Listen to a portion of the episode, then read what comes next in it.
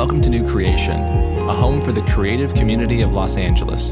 For more information, visit our website at newcreationla.com. And now, the sermon.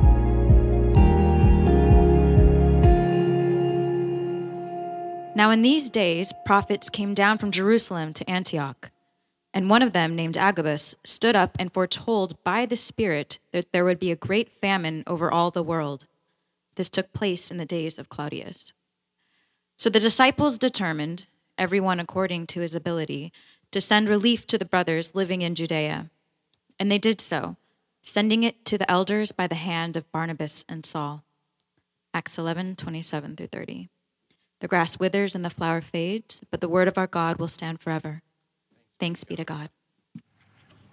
Well, church family, we've been going through a series through the book of Acts called To the Ends of the Earth. And uh, we've seen the gospel start to spread through this book, starting in Jerusalem, spreading through Judea, Samaria, and now we're seeing the gospel spread into the rest of the world, into Gentile territory. And uh, God's promise is that it would spread to all the ends of the earth, even places like Los Angeles. And so here we are today. Last week, uh, we saw how the gospel began to spread to uh, a place called Antioch. And if uh, you remember, Antioch is an international city full of internationals, lots of people living there from all over. And one of the challenges with that is that they had continuous race riots breaking out. And so, what they did is they built up these 30 foot walls, burrowing each people group in. Uh, they would go out uh, during the day from those burrows to make their money, and then they would retreat at night. Uh, those race riots would break out um, because people didn't like each other. They didn't like each other's skin color. They didn't like each other's God. They didn't like each other's culture. And so that's why they built up those walls. Now, back in, uh, back in Jerusalem, as persecution began uh, invading the church, uh, the church scattered. And so they left Jerusalem and they went to places like Antioch, an international city, a city of opportunity. And when they go there, the gospel begins to take off.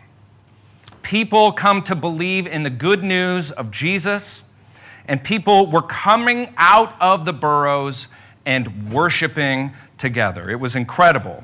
And so the risen Jesus uh, was at work there through his spirit in the hearts of people from all over the world, bringing about oneness, bringing about unity that to the rest of the world would make no sense.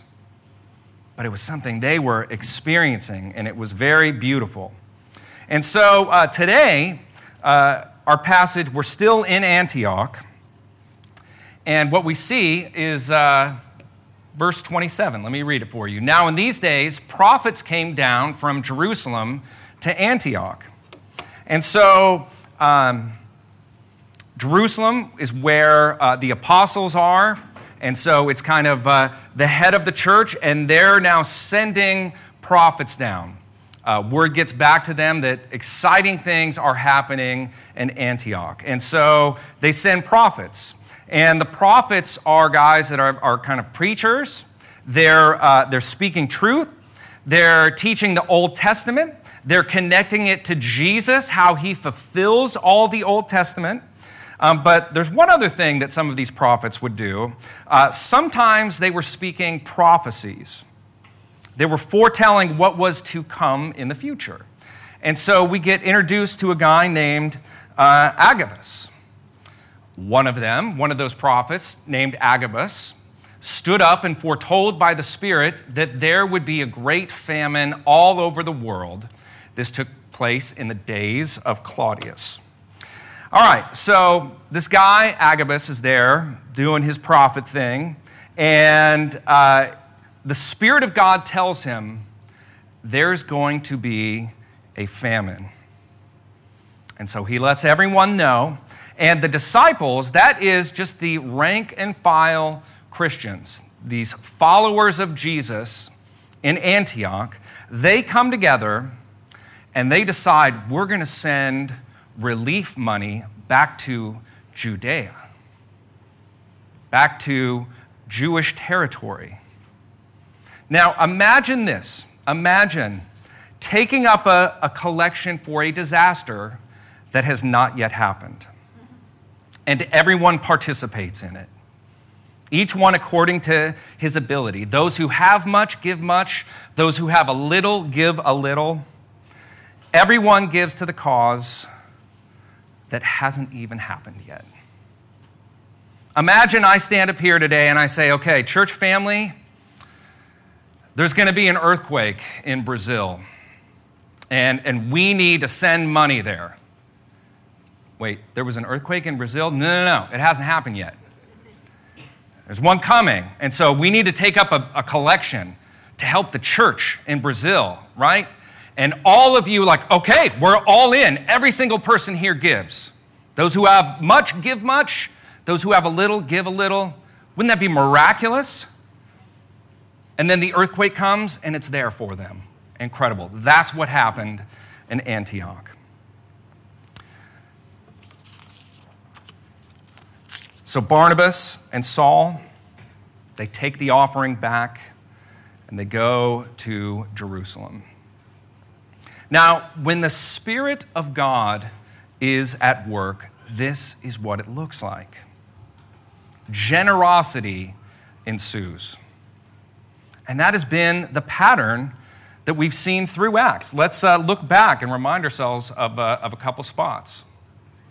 In Acts 2, 45, as uh, the day of Pentecost, as the Spirit is poured out, and all these people come to faith they hear the gospel in their own language acts 2.45 and they were selling their possessions and belongings and distributing the proceeds to all as any had need when the spirit comes over them generosity ensues we see it again in acts 4 uh, there, after Peter's uh, sermon, a whole bunch of more people come to faith.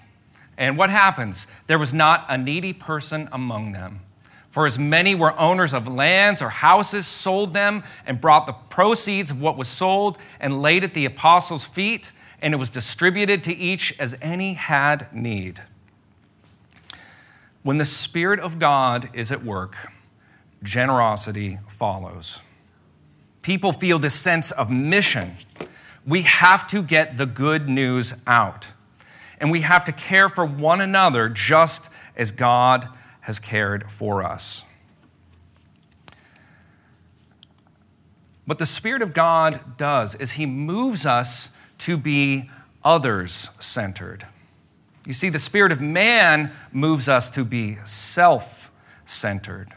When we're self centered, we're just focused on getting what we want, right? And so I'll give my time, I'll give my talent, I'll give my treasure as long as it serves me. Well, what I want to do today is I want to look and see how this plays out, this kind of self centeredness, how it plays out in another story. So today is Palm Sunday, and so we're celebrating Jesus' triumphal entry into Jerusalem. It's Holy Week, it's the final week before he is crucified. He enters Jerusalem on Sunday and he's crucified on Friday. Now, here's the story Jesus enters into Jerusalem like a king. The people lay down their cloaks along the road and they spread out palm branches, and let's listen to what they call out. Matthew 21 9. And the crowds that went before Jesus and that followed him were shouting, Hosanna to the Son of David! Blessed is he who comes in the name of the Lord! Hosanna in the highest. Well, let's talk about what that means. Um, the cloaks in the road is a recognition of royalty. Here comes royalty. Take your cloak off and, and create a, a pathway for royalty. The palm branches were a symbol of victory for Jerusalem. for God's people. And so, not only are we paving the way with cloaks, but this is a victory march. Put these palm branches down. Our king is a victorious king. He is coming into the city.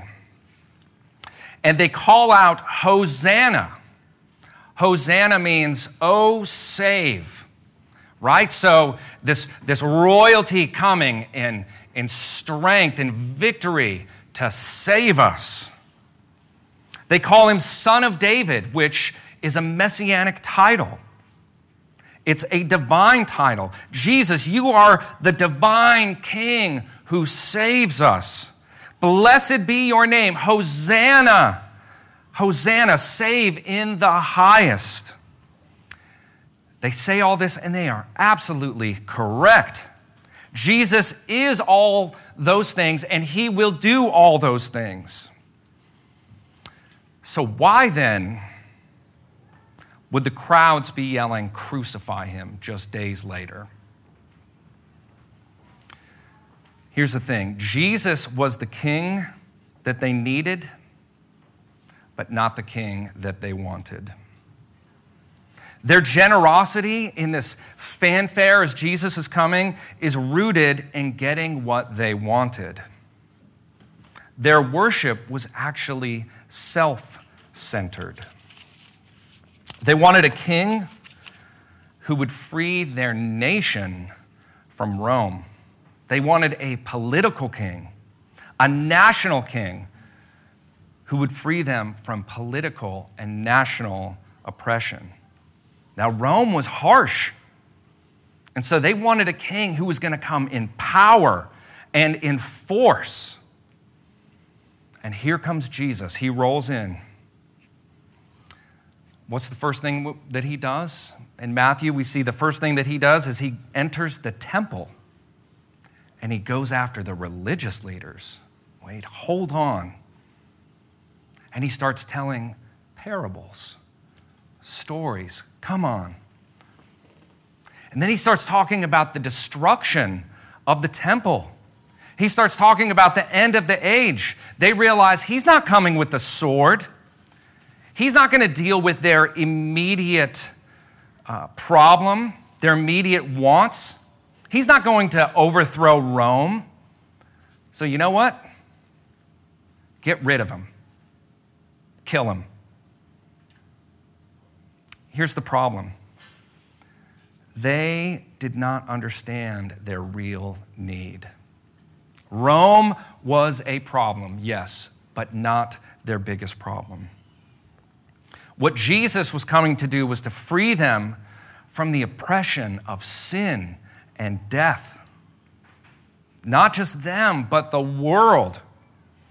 Jesus is Savior to all, not just one people group, not just one nation, Jesus is the king for every nation. Jesus is the king of every tribe, nation, tongue. Now, the Jewish perception was this they thought that they were good with God.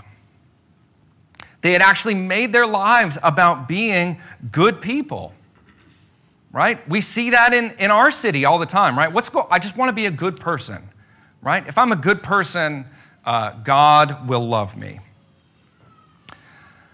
And so they made their lives about following rules, even adding extra rules and following those. Uh, but that rule following only deals with the external. Rule following does not deal with the heart. And you know what God wants? The heart. God wants the heart. Relationships are not measured in our ability to keep rules. If I think about uh, my relationship with my wife, and I just make it about following rules, right? Okay, I'll, I'll provide, I won't cheat on her, I'll take out the trash Wednesday nights, right? So if I do all those things, will that provide for a great relationship? My heart could be so far from her while doing all the externals, couldn't it? It's not about the externals, it's about the heart. Relationship is built on a warm heart toward another. And then the externals flow out of that. But if we start with the externals, we miss the heart. And that's what was happening with God's people. They thought by keeping the rules that God owed them. And that caused them to then look down on others who didn't keep the rules quite as well as they did. And they looked at nations around them with disgust and hatred. And you know what that is? That is oppression. It's oppression in sin, and it's oppression in the death that that sin brings about. But Jesus came with good news. He came to free them from that oppression. And not only them, but everyone in the world. And we become free by trusting in Jesus' performance, by trusting in his life, his death, his resurrection. We become free when his life becomes our substitute. He lives the life we never could, and he dies the death that we deserve. And through faith in him, we then receive new life, new freedom that wants to share with others. We have good news that will transform our enemies into brothers and sisters. That's incredible. And so that should make us want to pass out Easter invitation cards, right? We've got good news. That should make us want to be generous and give to the mission of our church and see this good news go out. That good news should make us want to be others focused. We'll want to see foster children cared for.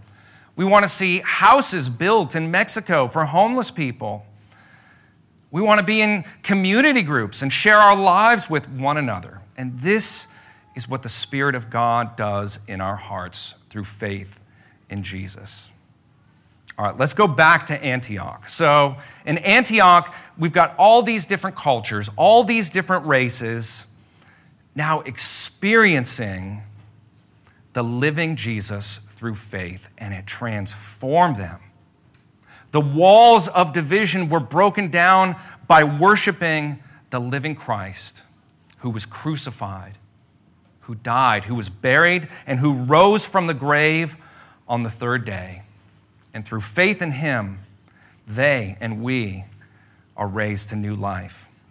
And so, by the Spirit of God, they are equipped to be generous, to see the mission of Jesus accomplished, and to share and to care for his people. Every time the Spirit of God is at work, we see generosity. As people encounter the living Christ, it changes them.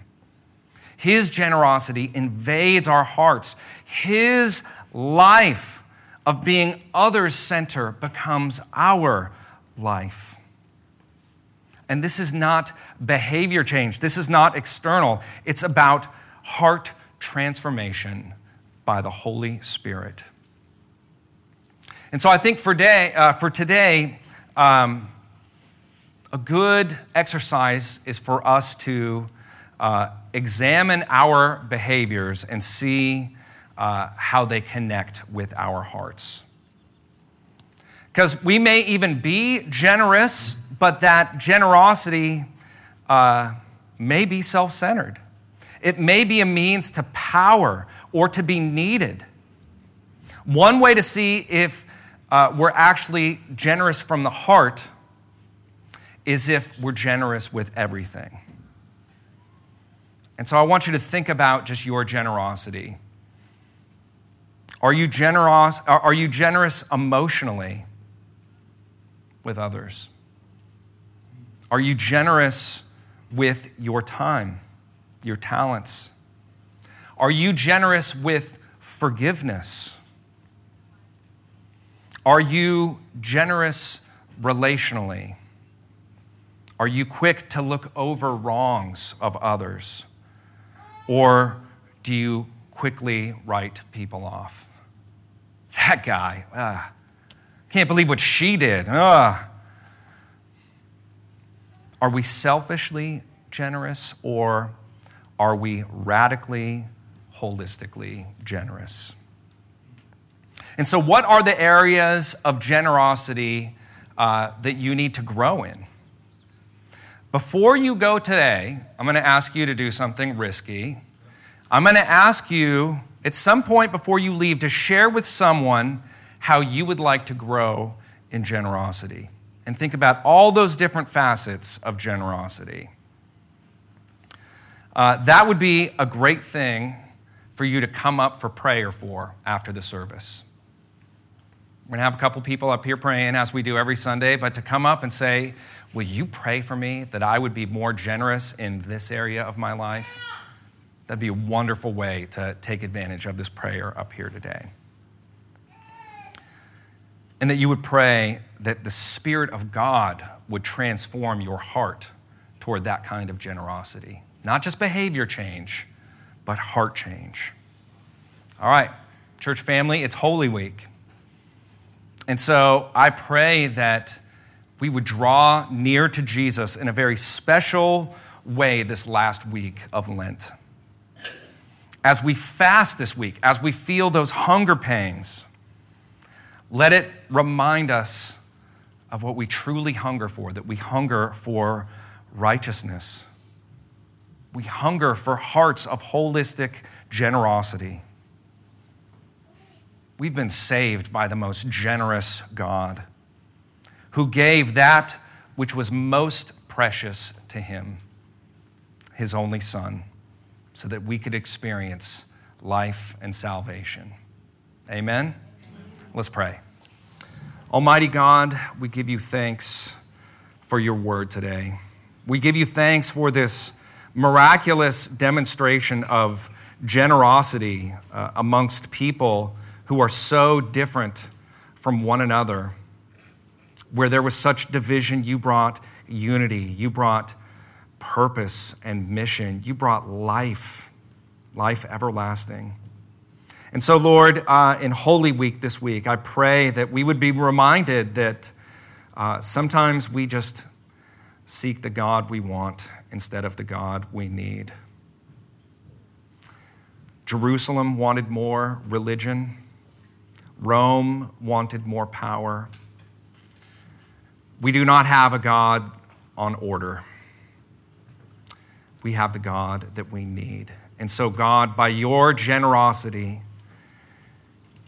how you've modeled it in the life, death, and resurrection of your Son. Would you model it now in our hearts? Would you transform our hearts to reflect you, to be on your mission for your kingdom?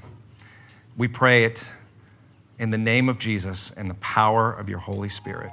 Amen. Thanks for listening. We hope you enjoyed this sermon and encourage you to become a regular member of our online community. To find out more about the church, visit our website at newcreationla.com.